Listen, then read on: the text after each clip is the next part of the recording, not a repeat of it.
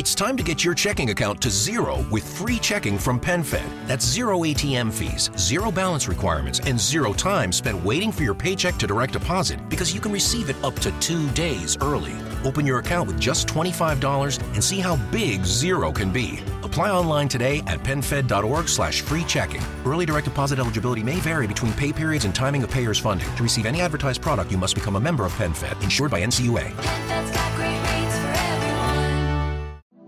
Bene, siamo di nuovo qui a realizzare un contenuto lungo, di quelli che sembra che vi piacciono particolarmente, quindi rilassato e spero interessante, su un concetto a cui tengo moltissimo, quello di neuroinfiammazione.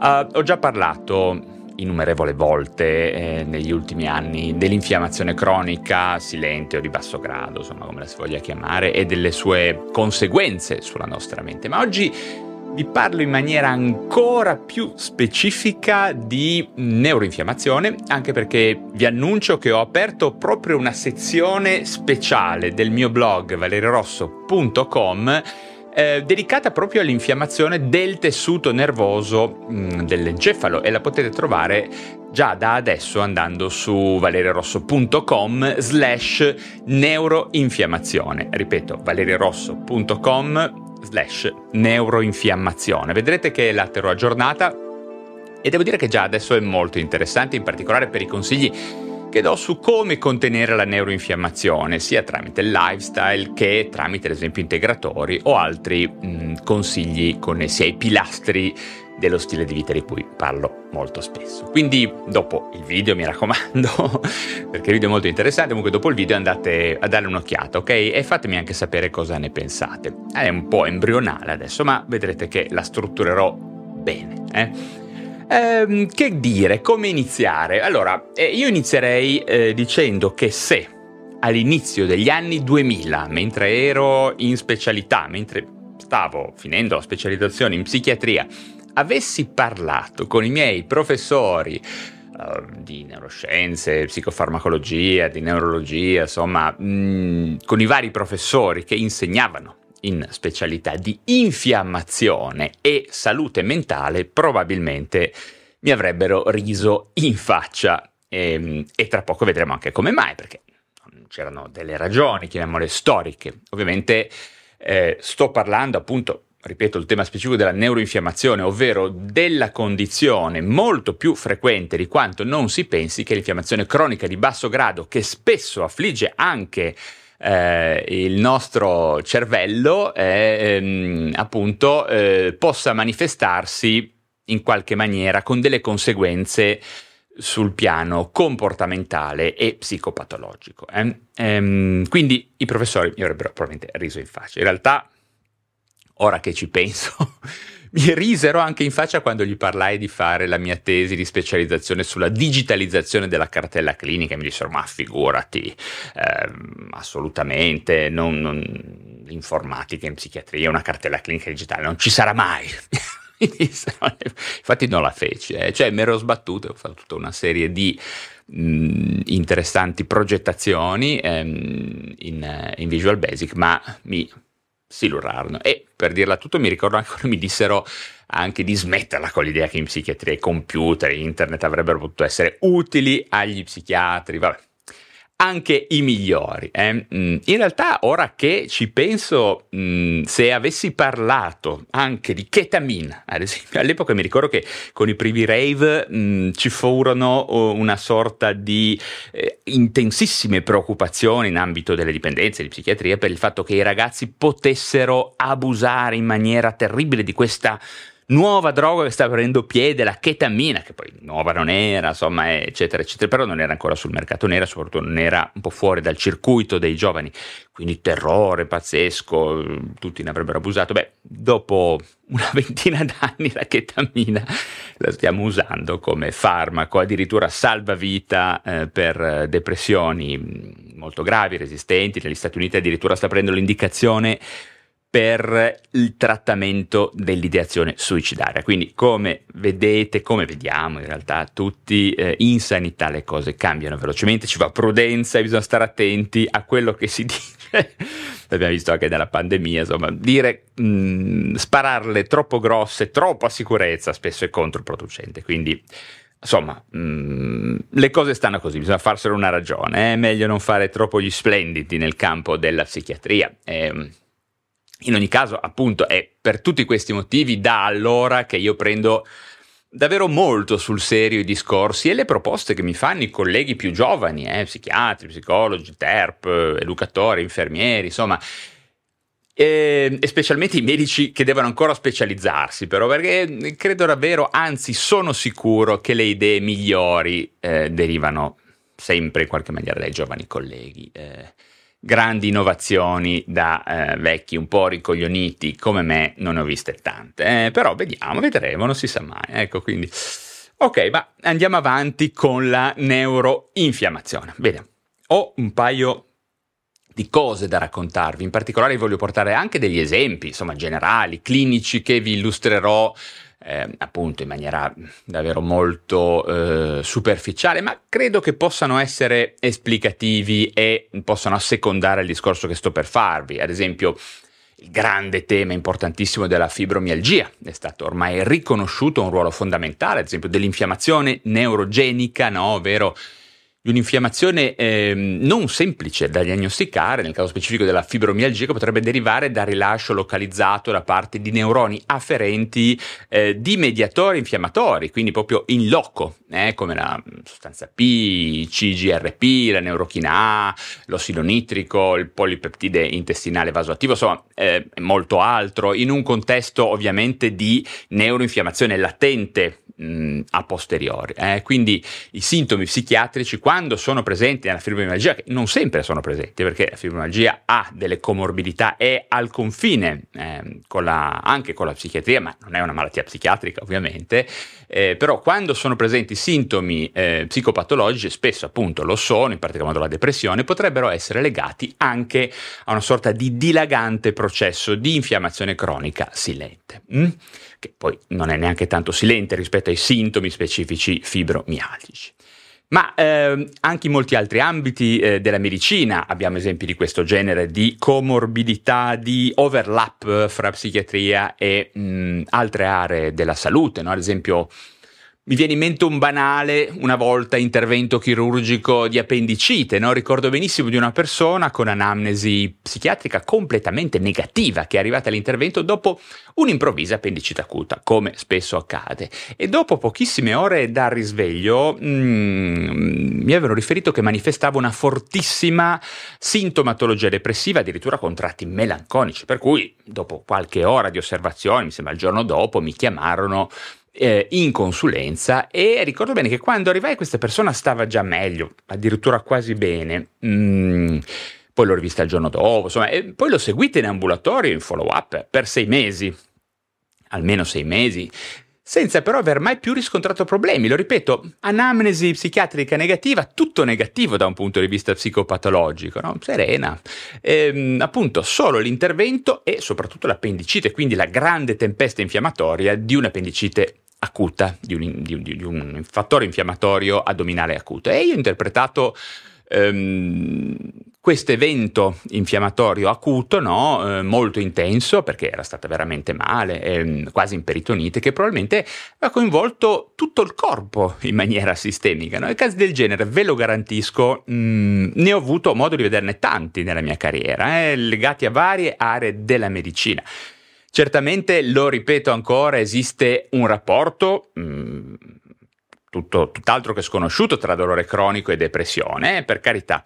C'è l'aspetto del dolore, ma è sicuramente ormai chiaro che anche l'infiammazione, mh, quando dilaga, quando perdura, eh, eh, possa avere un ruolo eh, in molte forme mh, di psicopatologia. Mi viene in mente anche, non so, la cefalea, quella vasomotoria. Ehm, durante un attacco di emicrania, l'infiammazione dei vasi sanguigni, la liberazione di sostanze chimiche pro-infiammatorie possono inondare tutto l'encefalo. Eh, inoltre, mh, ci sono ricerche che suggeriscono che mh, le persone con emicrania o altre cefalee croniche potrebbero avere livelli elevati di marker pro-infiammatori nel sangue suggerendo anche un possibile eh, stato di infiammazione cronica, non solo a livello centrale ma a livello sistemico. Infatti molto spesso le patologie si sovrappongono, si mischiano, eh, sfumano una nell'altra e rendono il lavoro di noi medici molto complesso. Mm. Ehm, poi ancora allo stesso modo ci, mm, appunto, ci sono molte condizioni infiammatorie croniche, no? l'artrite reumatoide, la malattia infiammatoria cronica dell'intestino, eh, tutte possono avere un sintomo secondario, no? ehm, come ad esempio il tono dell'umore depresso, no? Disforico, oscillante, tutt'altro che infrequente, anche una maggiore risposta allo stress. Mm? E, e, ricordiamoci appunto che lo stress è oggettivamente una causa piuttosto diretta di ehm, trasformazione degli assi ormonali e neurobiochimici del nostro corpo che possono condurre insieme ad altre concause a infiammazione cronica e questo ormai lo sappiamo con precisione.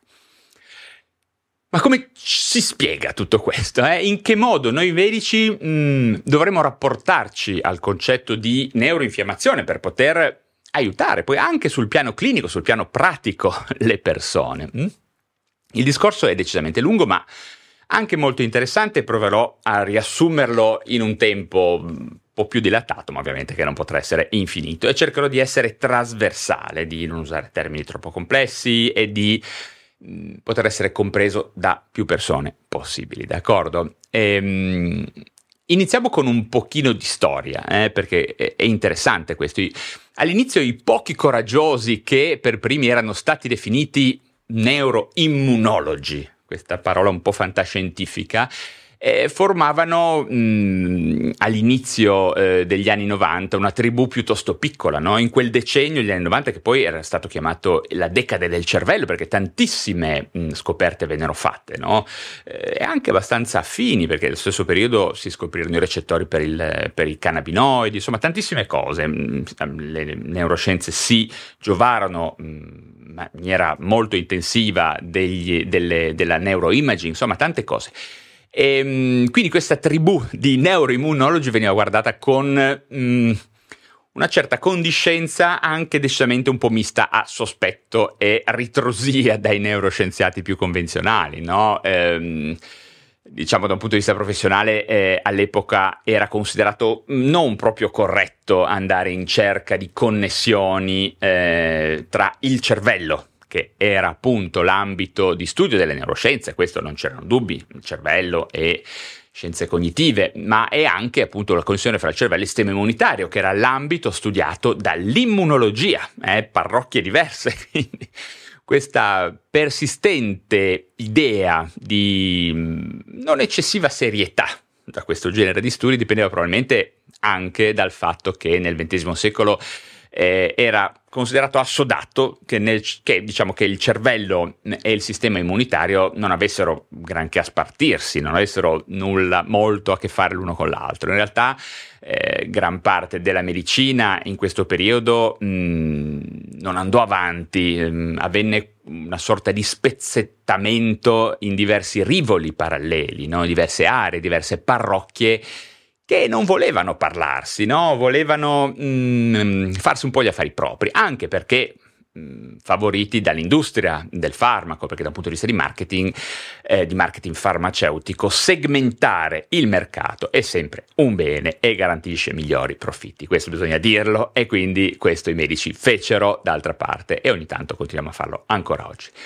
Mm, ed ecco comunque che in quest'ottica tanto per fare un esempio, i globuli bianchi e gli anticorpi no, del sistema immunitario viaggiavano liberamente nella circolazione sanguigna e potevano senz'altro, senza problemi, attraversare alla milza, ai linfonodi e gli altri organi eh, linfatici del corpo, importanti dal punto di vista immunologico, mentre invece le cellule e le proteine del sistema immunitario eh, non venivano considerate degne di intrufolarsi con altrettanta libertà attraverso il cervello, perché si diceva, ed è vero certamente in larga parte, ma poi vedremo che le cose sono un po' cambiate, dicevo, si, si diceva che il cervello era protetto dalla, eh, da quella che chiamiamo barriera ematoencefalica, che lo ripeto, è corretto entro certi limiti, eh, perché mh, mm, in quell'epoca questa barriera ematoencefalica era una terra di confine che eh, veniva descritta nel corso eh, di medicina no, degli anni Ottanta, ma dagli anni 80 in avanti, perché anche a me alcune cose, se me ne erano già cambiate,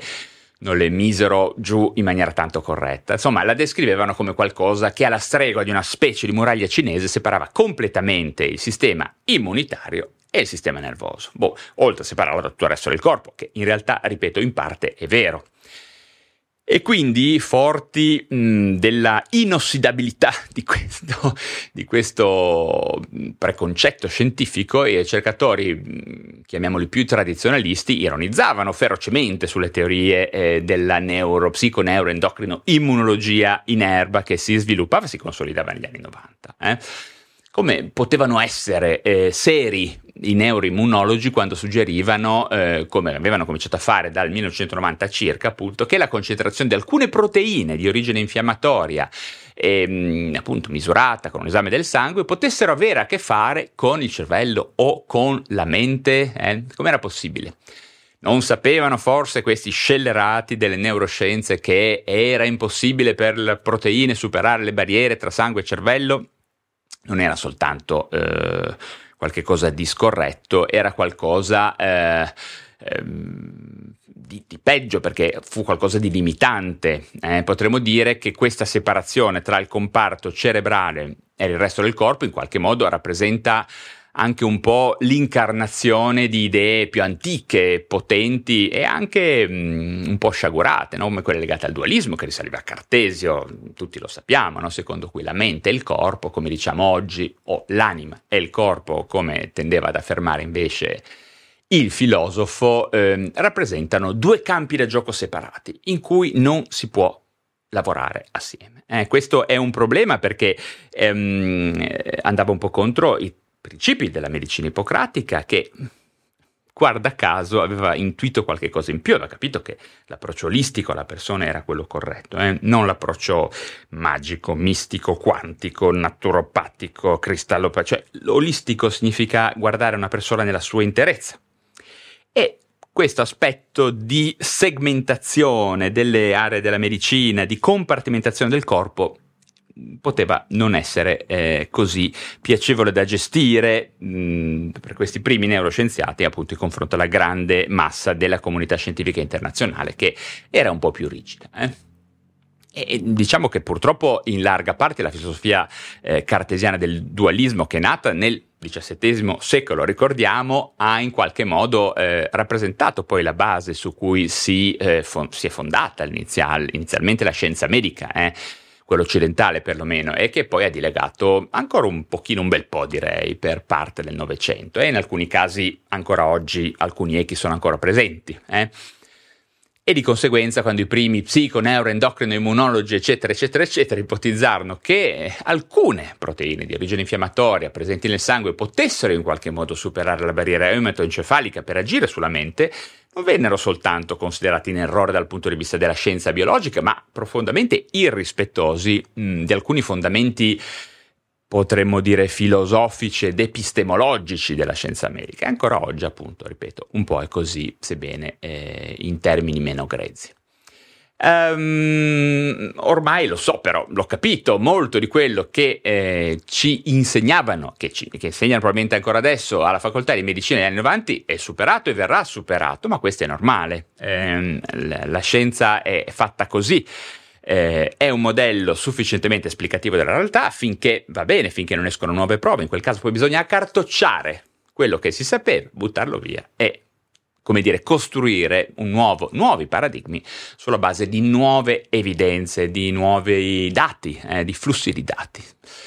E, ehm, e, infatti è sempre eh, più evidente che l'esistenza della barriera ematoencefalica, ripeto, che esiste, non impedisce ogni tipo di dialogo immunologico tra il cervello e il corpo, anzi, perché non ci sono solamente il fattore tematico, ci sono feedback nervosi, assi ormonali, ehm, eh, trasporti linfatici, un sacco di cose. Eh.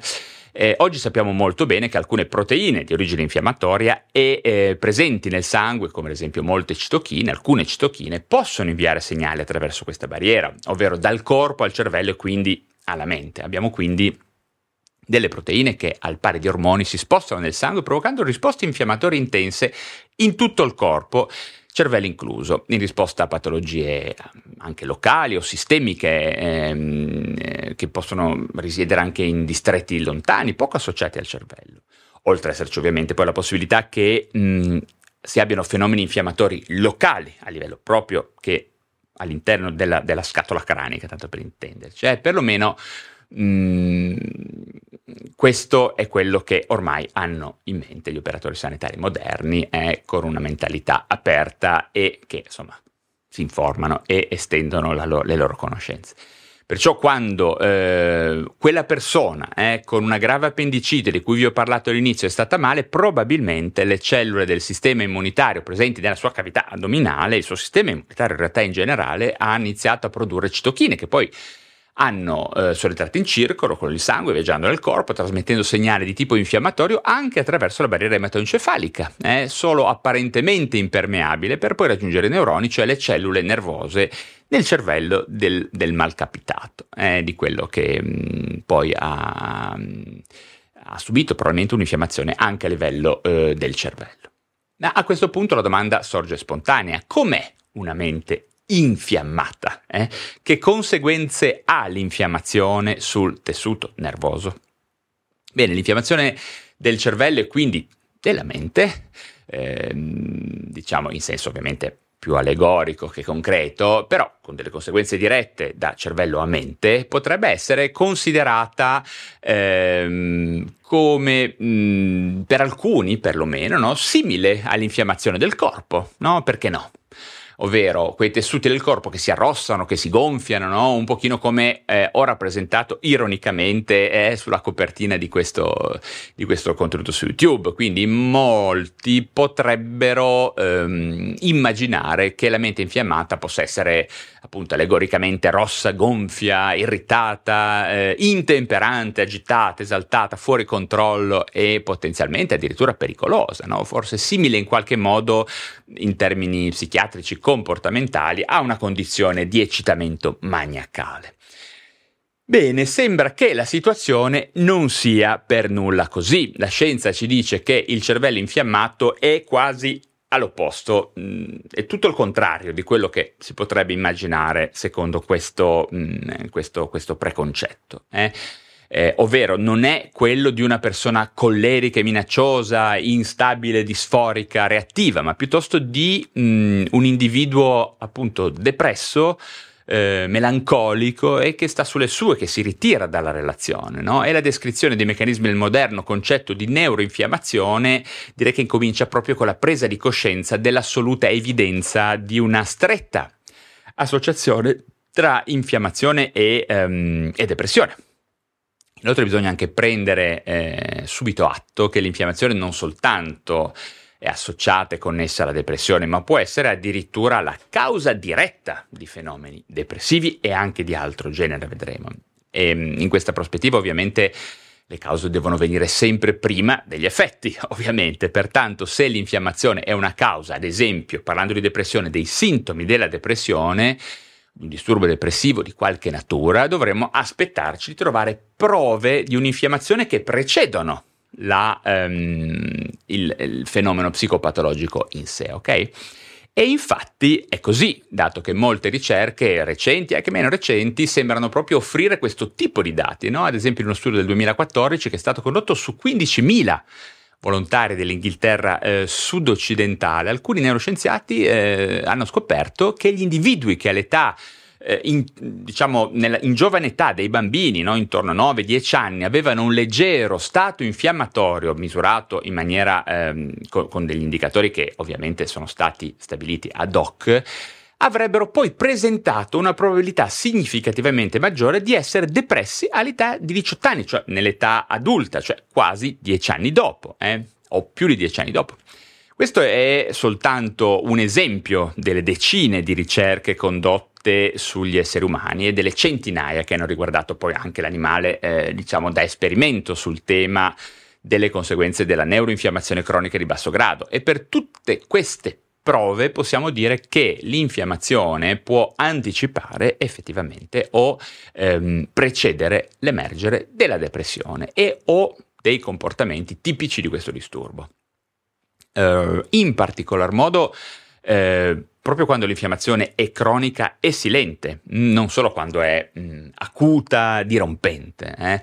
quella che eh, diciamo quella che non si può riconoscere nella quotidianità e nella normale clinica, a meno che non si utilizzino dei biomarker molto specifici, particolari, difficili da eh, localizzare e da eh, dosare, eh, come si fa appunto nelle ricerche. Quindi purtroppo è qualcosa che nella mh, clinica, anche adesso ai giorni d'oggi, non è così facilmente utilizzabile questa eh, consapevolezza che stiamo costruendo.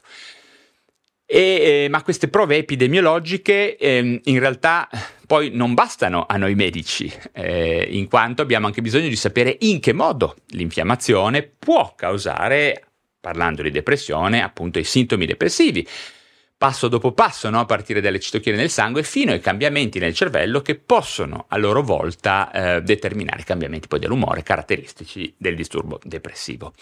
E anche in questo caso esistono dati, studi molto interessanti che derivano da, mh, mm, in questo senso, esperimenti più frequentemente esperimenti condotti sugli animali ed esperimenti, ma anche qualcuno sugli esseri umani, eh, ad esempio, un ratto, un topo da laboratorio a cui viene provocata, ahimè, un'infezione batterica, si comporta un po' come facevano quei pazienti di cui vi ho parlato all'inizio. No? Il topolino evita il contatto sociale con gli altri, si ritira, eh, si deprime, si muove poco, presenta cicli di sonno e veglia disturbati. In breve, l'infezione eh, probabilmente è la causa negli animali di una sindrome nota come sickness behavior, eh, in cui i sintomi sono grosso modo eh, assimilabili a quelli della depressione, no? Nel, nel, nella specie umana.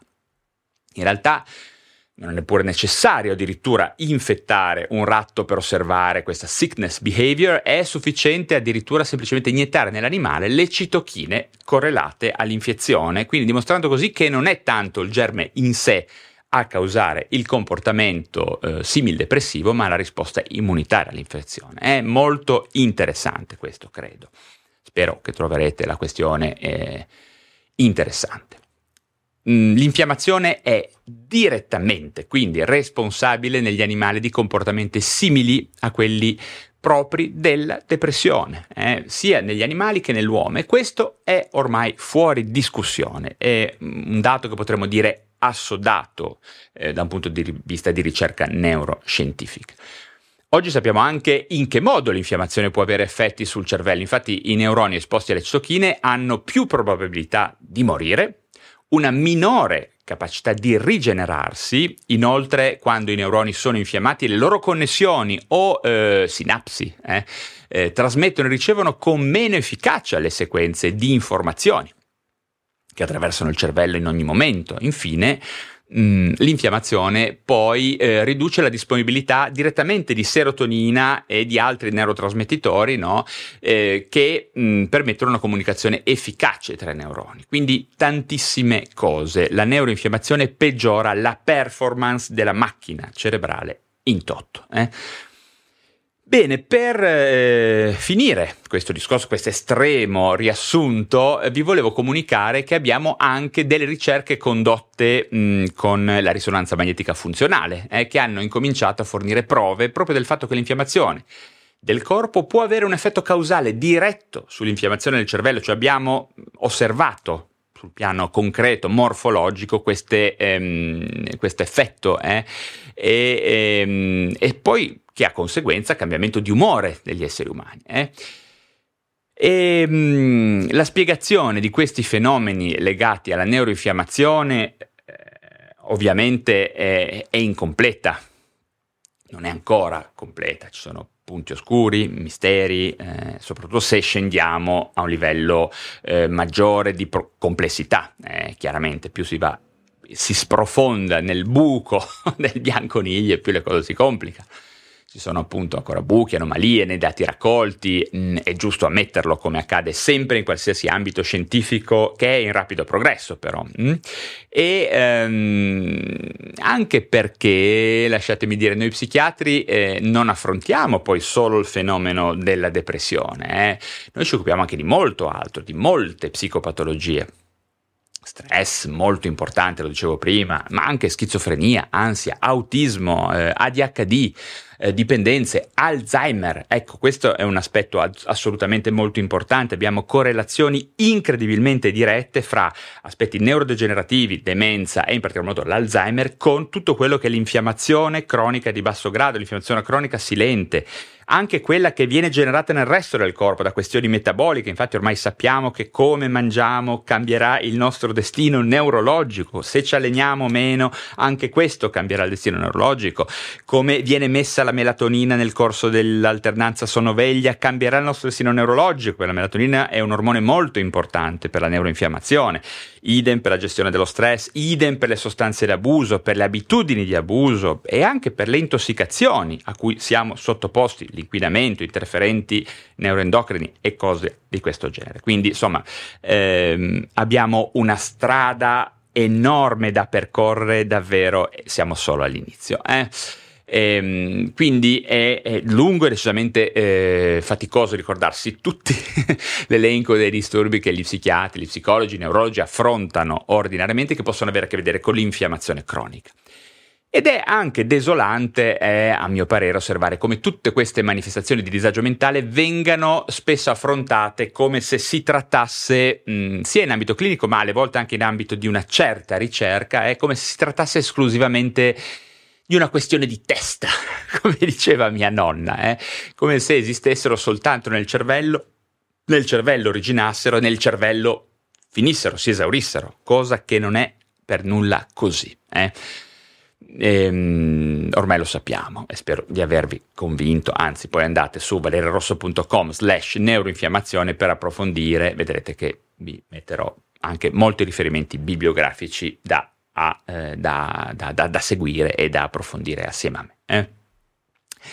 E se la neuroinfiammazione gioca appunto un ruolo fondamentale nei disturbi psichiatrici, ciò potrebbe spianare la strada anche certamente a terapie innovative eh, questo è ovvio, alcuni ricercatori stanno già esplorando come ridurre la neuroinfiammazione e potrebbe alleviare i sintomi in molti disturbi psichiatrici. Questo sposta il paradigma dalla mera gestione dei sintomi alla risoluzione di alcune cause, perlomeno di alcune, non tutte, delle cause sottostanti. Inoltre, questo approccio olistico alla salute umana riconosce che la nostra salute mentale è strettamente legata alla nostra salute fisica. E ciò significa appunto, come vi dicevo poco fa, che fattori come dieta, esercizio fisico, del potenziamento dell'utilizzo di alcune sostanze dannose, inquinamento, dipendenze, ma anche stress, qualità del sonno, bene, tutti questi pilastri del lifestyle di cui parlo sempre, eh, che influenzano la nostra infiammazione cronica silente, potrebbero avere un impatto diretto sulla nostra salute mentale. Cioè qualche cosa possiamo farlo anche noi direttamente, possiamo farlo anche noi adesso per contrastare quello che ormai siamo certi è una concausa di disagio mentale. E ovviamente non posso non parlarvi di PsyQ, forse tutti voi sapete che ho scritto un libro, questo, PsyQ, eh, che tratta proprio di queste questioni, di lifestyle psychiatry. Troverete miliardi di riferimenti bibliografici, di consigli, di punti di vista, di parere, di prospettive sullo stile di vita e la salute mentale. Quindi dategli un'occhiata e eh, cercatelo su Amazon, cercate Valerio Rosso su Amazon, è solo su Amazon oltretutto lo trovate, oppure PsyQ PSIQ oppure andate su psyq.it e lì avete tutti i link, i contatti, l'indice, capire cosa c'è scritto dentro, eccetera, eccetera. www.psiq.it. Eh? In realtà stavo pensando, eh, proprio oggi mentre eh, stavo eh, immaginando di realizzare questo contenuto, eh, eh, che il mio penultimo libro si chiama Psicobiotica e anche in questo volume, ehm, anche Psicobiotica parla di questi temi di neuroscienze legate al rapporto tra corpo e mente, in particolare del rapporto tra microbiota e cervello. Per cui se cercate Psicobiotica su Google oppure direttamente su Amazon avrete tutta la possibilità di capire che tipo di libro è, se può interessarvi e se l'aspetto del, del rapporti fra microbiota, microbioma e eh, salute mentale vi, ah, vi interessa, vi, vi, stimola curiosità e eh, date un'occhiata anche a questo. Insomma, date un'occhiata a quello che produco. Ovviamente avete anche una marea di contenuti gratuiti su valerosso.com, sul podcast Lo Psiconauta e sul canale YouTube che ormai devo dire sta diventando un pochino la mia seconda casa. Eh? Bene, ma um, che cosa dire ancora? Mm, beh, sicuramente dal punto di vista scientifico ci sono forse ancora questioni, lo dicevo prima in realtà, questioni da risolvere sul rapporto tra causa e effetto, ma il legame tra infiammazione e disagio mentale è, è indiscutibile. Eh? C'è poco da fare. Ehm, d'altra parte non capita di rado, eh, questo purtroppo è un problema, e per questo vi dico di iniziare a informarvi da voi, di, di acquistare appunto libri come questo che, che, spiegano questi rapporti, perché non capita di rado che debbano poi magari trascorrere decine di anni tra quando vengono compiuti alcuni progressi tecnologici a livello eh, di ricerca, a livello neurobiochimico, a poi un effettivo emergere di una qualche cambiamento nella pratica medica quotidiana, no? Pensate, eh, ecco, questa è una cosa interessante, sono, sono, già in via di sviluppo farmaci che si occupano di abbattere l'infiammazione in relazione ad alcuni disturbi mentali, eh, ma magari passeranno ancora anni, speriamo non troppi, prima che eh, vengano messi sul mercato e ovviamente questo dovrebbe significare che questi farmaci innovativi che si occupano di neuroinfiammazione avrebbero una forma di efficacia consolidata, confermata dagli studi clinici randomizzati e controllati, i famosissimi RCT che le aziende farmaceutiche devono svolgere prima di dire questo farmaco funziona. Eh? E quindi che fare? Ve lo ripeto, eh, cambiate il modo in cui vivete eh, su questi miei canali, nel mio ecosistema, nei miei libri avete la possibilità di combattere l'infiammazione. Eh? Combattere l'infiammazione con la dieta, l'attività fisica, dormite meglio, gestite meglio lo stress, informatevi, usate magari anche qualche integratore specifico, eh? ce ne sono diversi, ve ne parlo su, mm, su valerirosso.com slash neuroinfiammazione, andate a vedere, vi parlo di due integratori che sicuramente hanno un'efficacia comprovata da tantissimi studi sull'infiammazione cronica silente, infiammazione cronica di basso grado. Insomma, cercate di informarvi e di essere consapevoli di tutti questi temi della medicina moderna. D'accordo? Eh, vi ripeto, per aiutarvi ho fatto una sezione del mio blog, valerorosso.com, dedicato proprio alla neoinfiammazione. Basta che seguiate il link che poi vi avrò messo mille volte sicuramente nel video, valerorosso.com slash neuroinfiammazione.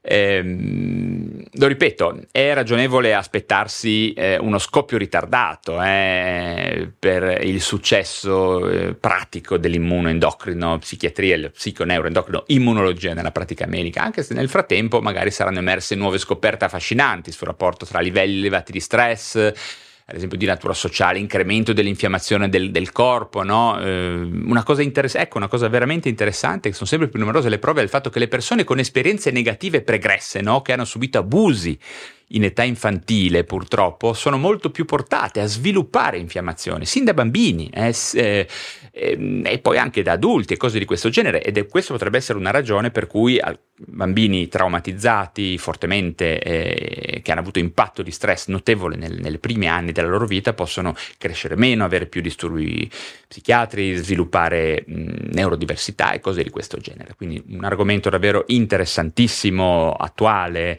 che merita tutta la nostra attenzione. Eh. E certo, eh, per il momento eh, non è ancora ben chiaro come medici, diciamo, il grande gruppo dei medici potrà usare nella cura delle malattie mentali tutte queste consapevolezze, per cui, ripeto, iniziate anche a informarvi voi nelle maniere che vi ho detto. Eh.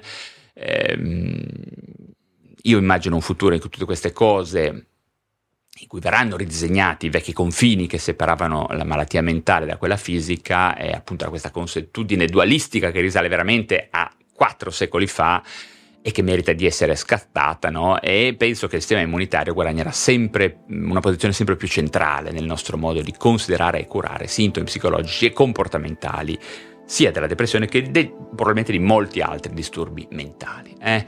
Ehm, direi che insomma ehm, non ci sono molte altre cose da aggiungere, eh, ripeto, continuate sul mio blog, mm, ovviamente eh, vi consiglio davvero di approfondire eh, tutti questi temi e di farlo il prima possibile, mm, perché appunto questo concetto di riformazione porterà molte sorprese, vedrete.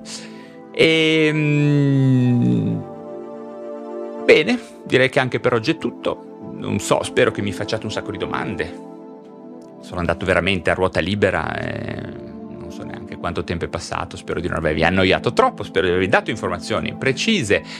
E comunque è tutto, eh, quindi se avete le domande fatele comunque giù, domande, commenti, fateli giù eh, in, eh, appunto nei commenti sotto la descrizione, se vi sono stato utile ovviamente sostenete il canale con un bel like, con tutte le stelline che vedete se siete su Spotify, eh, iscrivetevi se vi interessano questi temi di medicina e salute mentale ma ricordate anche, soprattutto che se siete dei veri fanatici delle neuroscienze, abbonatevi al canale YouTube perché avrete accesso a centinaia di video esclusivi e potrete interagire direttamente nelle live e poi accedere a tutte le live anche del passato che vengono messe in diretta ma poi subito dopo la fine trasformate in contenuti per soli abbonati. Quindi abbonatevi anche per sostenere questo mio lavoro di divulgazione che, ripeto, è abbastanza impegnativo, anche se io lo faccio con grandissima passione. Ok, a questo punto direi che vi saluto, vi saluto in maniera calorosa, ma ci si rivede presto per parlare di un nuovo argomento.